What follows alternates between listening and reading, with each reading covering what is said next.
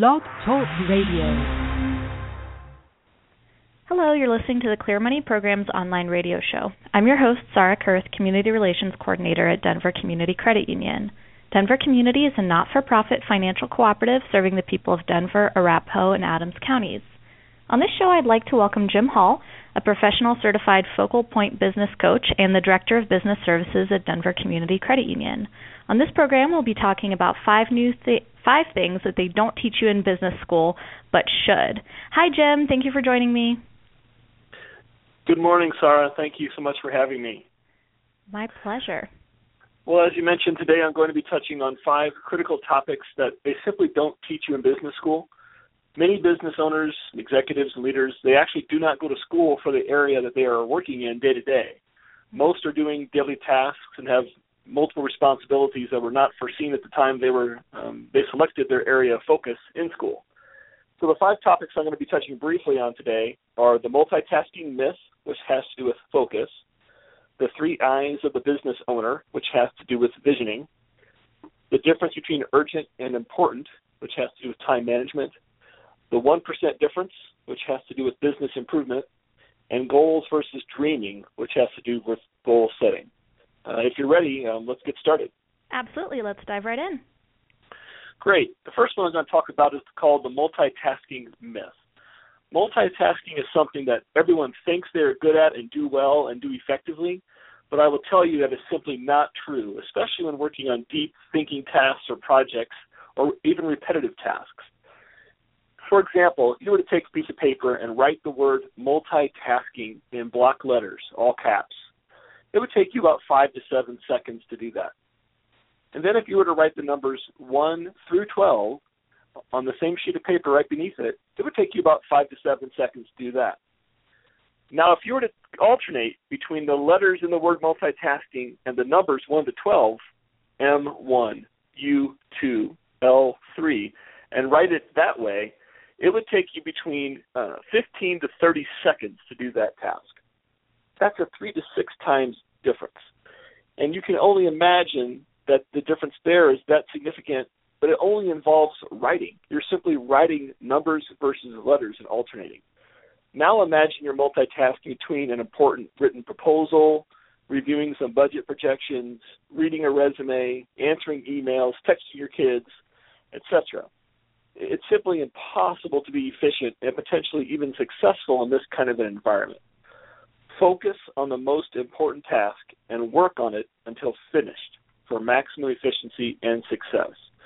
Also, bundle similar tasks into a group and do all of them in a row, such as paying bills, invoicing clients, reading resumes, etc. As this efficiency is gained by allowing you to develop a process and a system and, a, and get your brain wired to maximize the flow efficiency. As you can see, multitasking simply does not work. So, one of my key responsibilities as a coach is to ensure my clients are focused on the most important things and work on them until each task is fully complete. Great. Thank you for sharing that good advice. What's next? The next one I want to talk about is called the three eyes of the business owner. Business owners really work with three different sets of eyes. There's the forward looking eye, which is the eye of the entrepreneur. This is the eye that they used when they were concepting and conceiving their business, maybe even their business model, maybe even their product. They were looking into the future. But however, once they start their business, they tend to look through the eyes of the second set of eyes for the business owner, which is the eyes of the manager, which is typically eyes looking backwards. How have we performed in the last day, month, quarter, year over year? Those types of things. Mm-hmm. Managers tend to look at the past. Then the third set of eyes business owners have is called the eyes of the technician. These are the eyes that are working on the day to day tasks of the business. If the business owner is a dentist, they're spending their time being a dentist. If their business owner is a marketing professional, they're spending their day working on marketing tasks.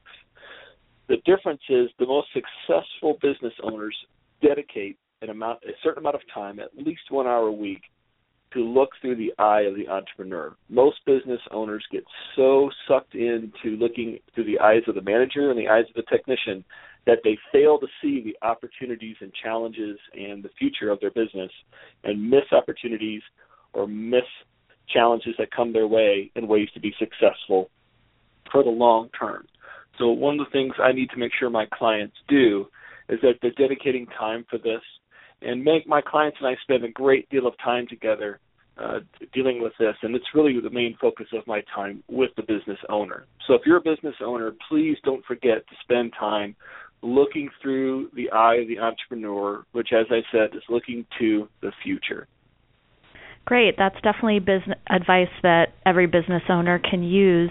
Could you touch on the urgent versus important items for business owners? You bet. Many business owners confuse urgent and important. Uh, the key difference is that urgent tasks have a time component. They need to be done in a at a certain time or in a certain amount of time or by a certain time. So there's a time component associated with urgent. While while the word important or important tasks have an impact or a, a, an impact on your business, good or bad, small or large, they have an impact on the success or failure of your business. Now, some tasks are both urgent and important. These are the most critical. It is vitally important that business owners understand which tasks that they do are urgent and important and assign tasks a priority. I use the system of taking a written task list, writing down all of your tasks on a sheet of paper, and prioritizing them, what I call the A to E method. So you look at your task list and decide what tasks are priority A, and A equals absolutely must do. I have got to get this task done. It is important and it is urgent, and I have to get this done on time to to avoid the penalty or receive the benefit of the impact it imposes on my business. So those are your A tasks. The next level of tasks are the B tasks. These are things you you better do. These are things that are important but are not necessarily urgent. They're important to get done, they have a huge impact on your business, but they don't have to be done before the urgent and important A tasks. So these are your B tasks. The next level of tasks are your C tasks. These are things that you could do. These are things that are considered urgent but not important, or even important but not urgent, but don't rise to the level of an A or a B level task. The next level are D tasks, and these are things that you need to delegate. These are things that you should not be spending your time as a business owner on because they don't rise to the level of A, B, or C. Typically, these are things that are urgent but not important, but they can be delegated to subordinates, vendors, uh, other people you work with and, and through in your business to be successful with the right amount of training and discussion. These are your D tasks. You should delegate these level of tasks.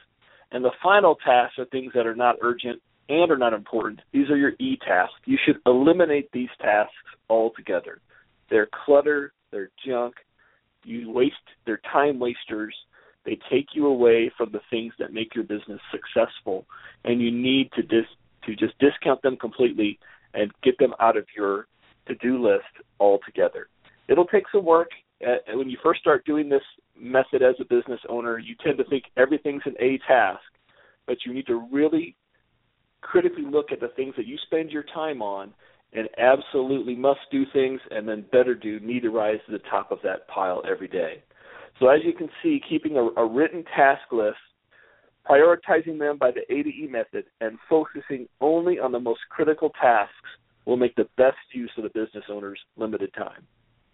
Right. It sounds like every business could use that men- method to improve their prioritization setting, even if they don't own the business.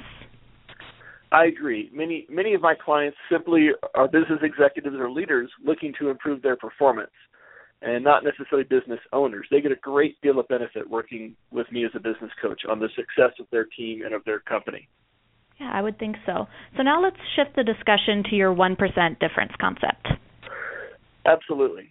Uh, many people, many business people, set large goals. Um, you've always heard of the the big, large goals, the big, hairy goals, that are simply unreasonable, such as 20% annual growth when you've only grown 1% a year for the last five years, those types of things.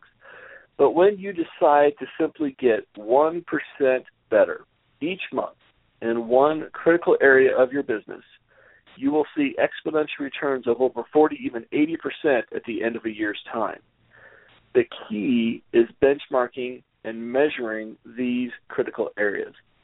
Working with focal points, tested and proven strategies, working with a business coach, many business owners and leaders have improved their performance many multiples over their current level and with surprisingly little effort and in less time than he could ever have imagined. So just focus on being 1% better in one area of your business every month. Sustainable improvement is what we go for with Focal Point Business Coaching. Excellent.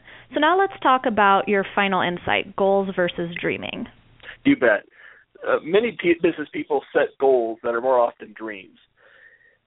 If your goals are not SMART goals, which means they uh, have certain characteristics, they have very little chance of being achieved. Goals, in a nutshell, must be SMART. This is another acronym that I work with. The letter S stands for the word specific.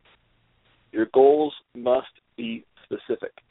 The goal must be as specific as possible, and the more specific, the better. For example, I like to use health in, in, in general. If your goal is I want to be healthier, well, what does that mean? Does that mean you want to have a higher heart, uh, better cholesterol level? Does that mean you want to have less weight, a lower belt size? What does that mean? Be as specific as possible. Instead of saying I want to be healthier, that's a great concept or vision. That's not a goal. The goal is I want to lose 10 pounds. Right. That is a very that is a very specific component of a goal. The next thing is it must be measurable. Again, I want to be healthier. Well, that's great. What does that mean? How do you measure health? There's many ways to measure health. Very specifically, what do you want to measure? I want to measure my weight. Well, you should buy a good scale to see where you're at and where you want to go and measure your progress along that path to reach your goal. The second component of SMART goals is the letter A, is that they're aligned with your values. Your goals must align with your values. If you want to get healthier, for example, but you really don't in your heart have health as one of your core values, your chance of success are very is very very small. You have to truly want to get healthier and to lose the weight. So it must be aligned with your values. I'll tell you a short story with one of the coaches I work with. Had a client who his business goal was to be the VP of marketing for his company. And he worked five years on this goal to become the VP of marketing. Well, during that five years, his parents both died of cancer. And he took that very hard. At the end of the day, he became the VP of marketing within his five year goal. He achieved that goal. However, he was a health nut. And unfortunately, when he achieved that goal, shortly thereafter, he suffered a nervous breakdown.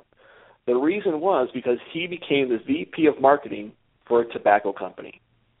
Mm. His goal and his business that he was in was not aligned with his values, and he failed to realize this until unfortunately it was almost too late. Right. So make sure that the work you're doing, the goals you set, the things you spend your time on are aligned with your values as a business owner. The third component of the SMART goal is the letter R, which stands for realistic goals simply have to be realistic. It's great to have a big hairy goal, but gen- but generally speaking, you need to have goals that are realistic, a reasonable expectation. If your mind, if your brain doesn't truly believe you can achieve a goal, it will do everything it can to not achieve it. It will be its own worst enemy. Your brain and your mind, this is how human nature and human just human uh, physiology works you have to believe that you can achieve a goal to actually have any chance of success of achieving it. So make sure your goals are realistic. I'm not saying don't make them challenging. I'm not saying don't make them a bit of a stretch goal. Don't make them T-ball goals, but they must be realistic. Because if you don't believe you can achieve it, you're probably not going to achieve it, and you're certainly not going to convince your team that you can achieve it if you don't believe it that you could achieve. So, be your goals be realistic finally, the letter for the last part of uh, SMART goals is the letter T, is for time bounded. You need to have an end date. You will achieve this goal by 90 days from now. have a deadline. Set, and if it's a longer goal of, say, a year or more deadline, you need to set goals within that larger goal to have benchmarks within the time frame of achieving your overarching goal. So the last letter is time bounded. So to summarize, SMART goals are specific, they're measurable, they are aligned with your values, they are realistic, and they are time bounded. So as your coach, I work with all my clients to ensure you have SMART goals and so that you and your team are clear about what you're trying to achieve. Fantastic. Thank you so much for sharing your time and insights with our listeners, Jim. Any fa- final thoughts? Yeah, one word action. If you don't take action on the most important things that will improve your business success, you will go nowhere. You will stay exactly where you are, or even worse, you'll be getting passed by your competition. Deciding to take action and actually taking action are two very, very different. Person to engage with a coach that will focus on you so you can focus on your business. Business coaches are solely focused on you and your business success, and that is what I do with my clients is to help them achieve their business goals. Every business owner listening should contact me for a free one hour consultation at 303 912 7177 or email me at jhall at focalpointcoaching.com, and I'm happy to talk to you about your business and helping you achieve success. Thanks, Great. Sarae. Thank you. Thanks again, Jim. Follow Denver Community on Twitter or Facebook for personal finance tips and community news. Our website is denvercommunity.coop/education. Thanks for listening.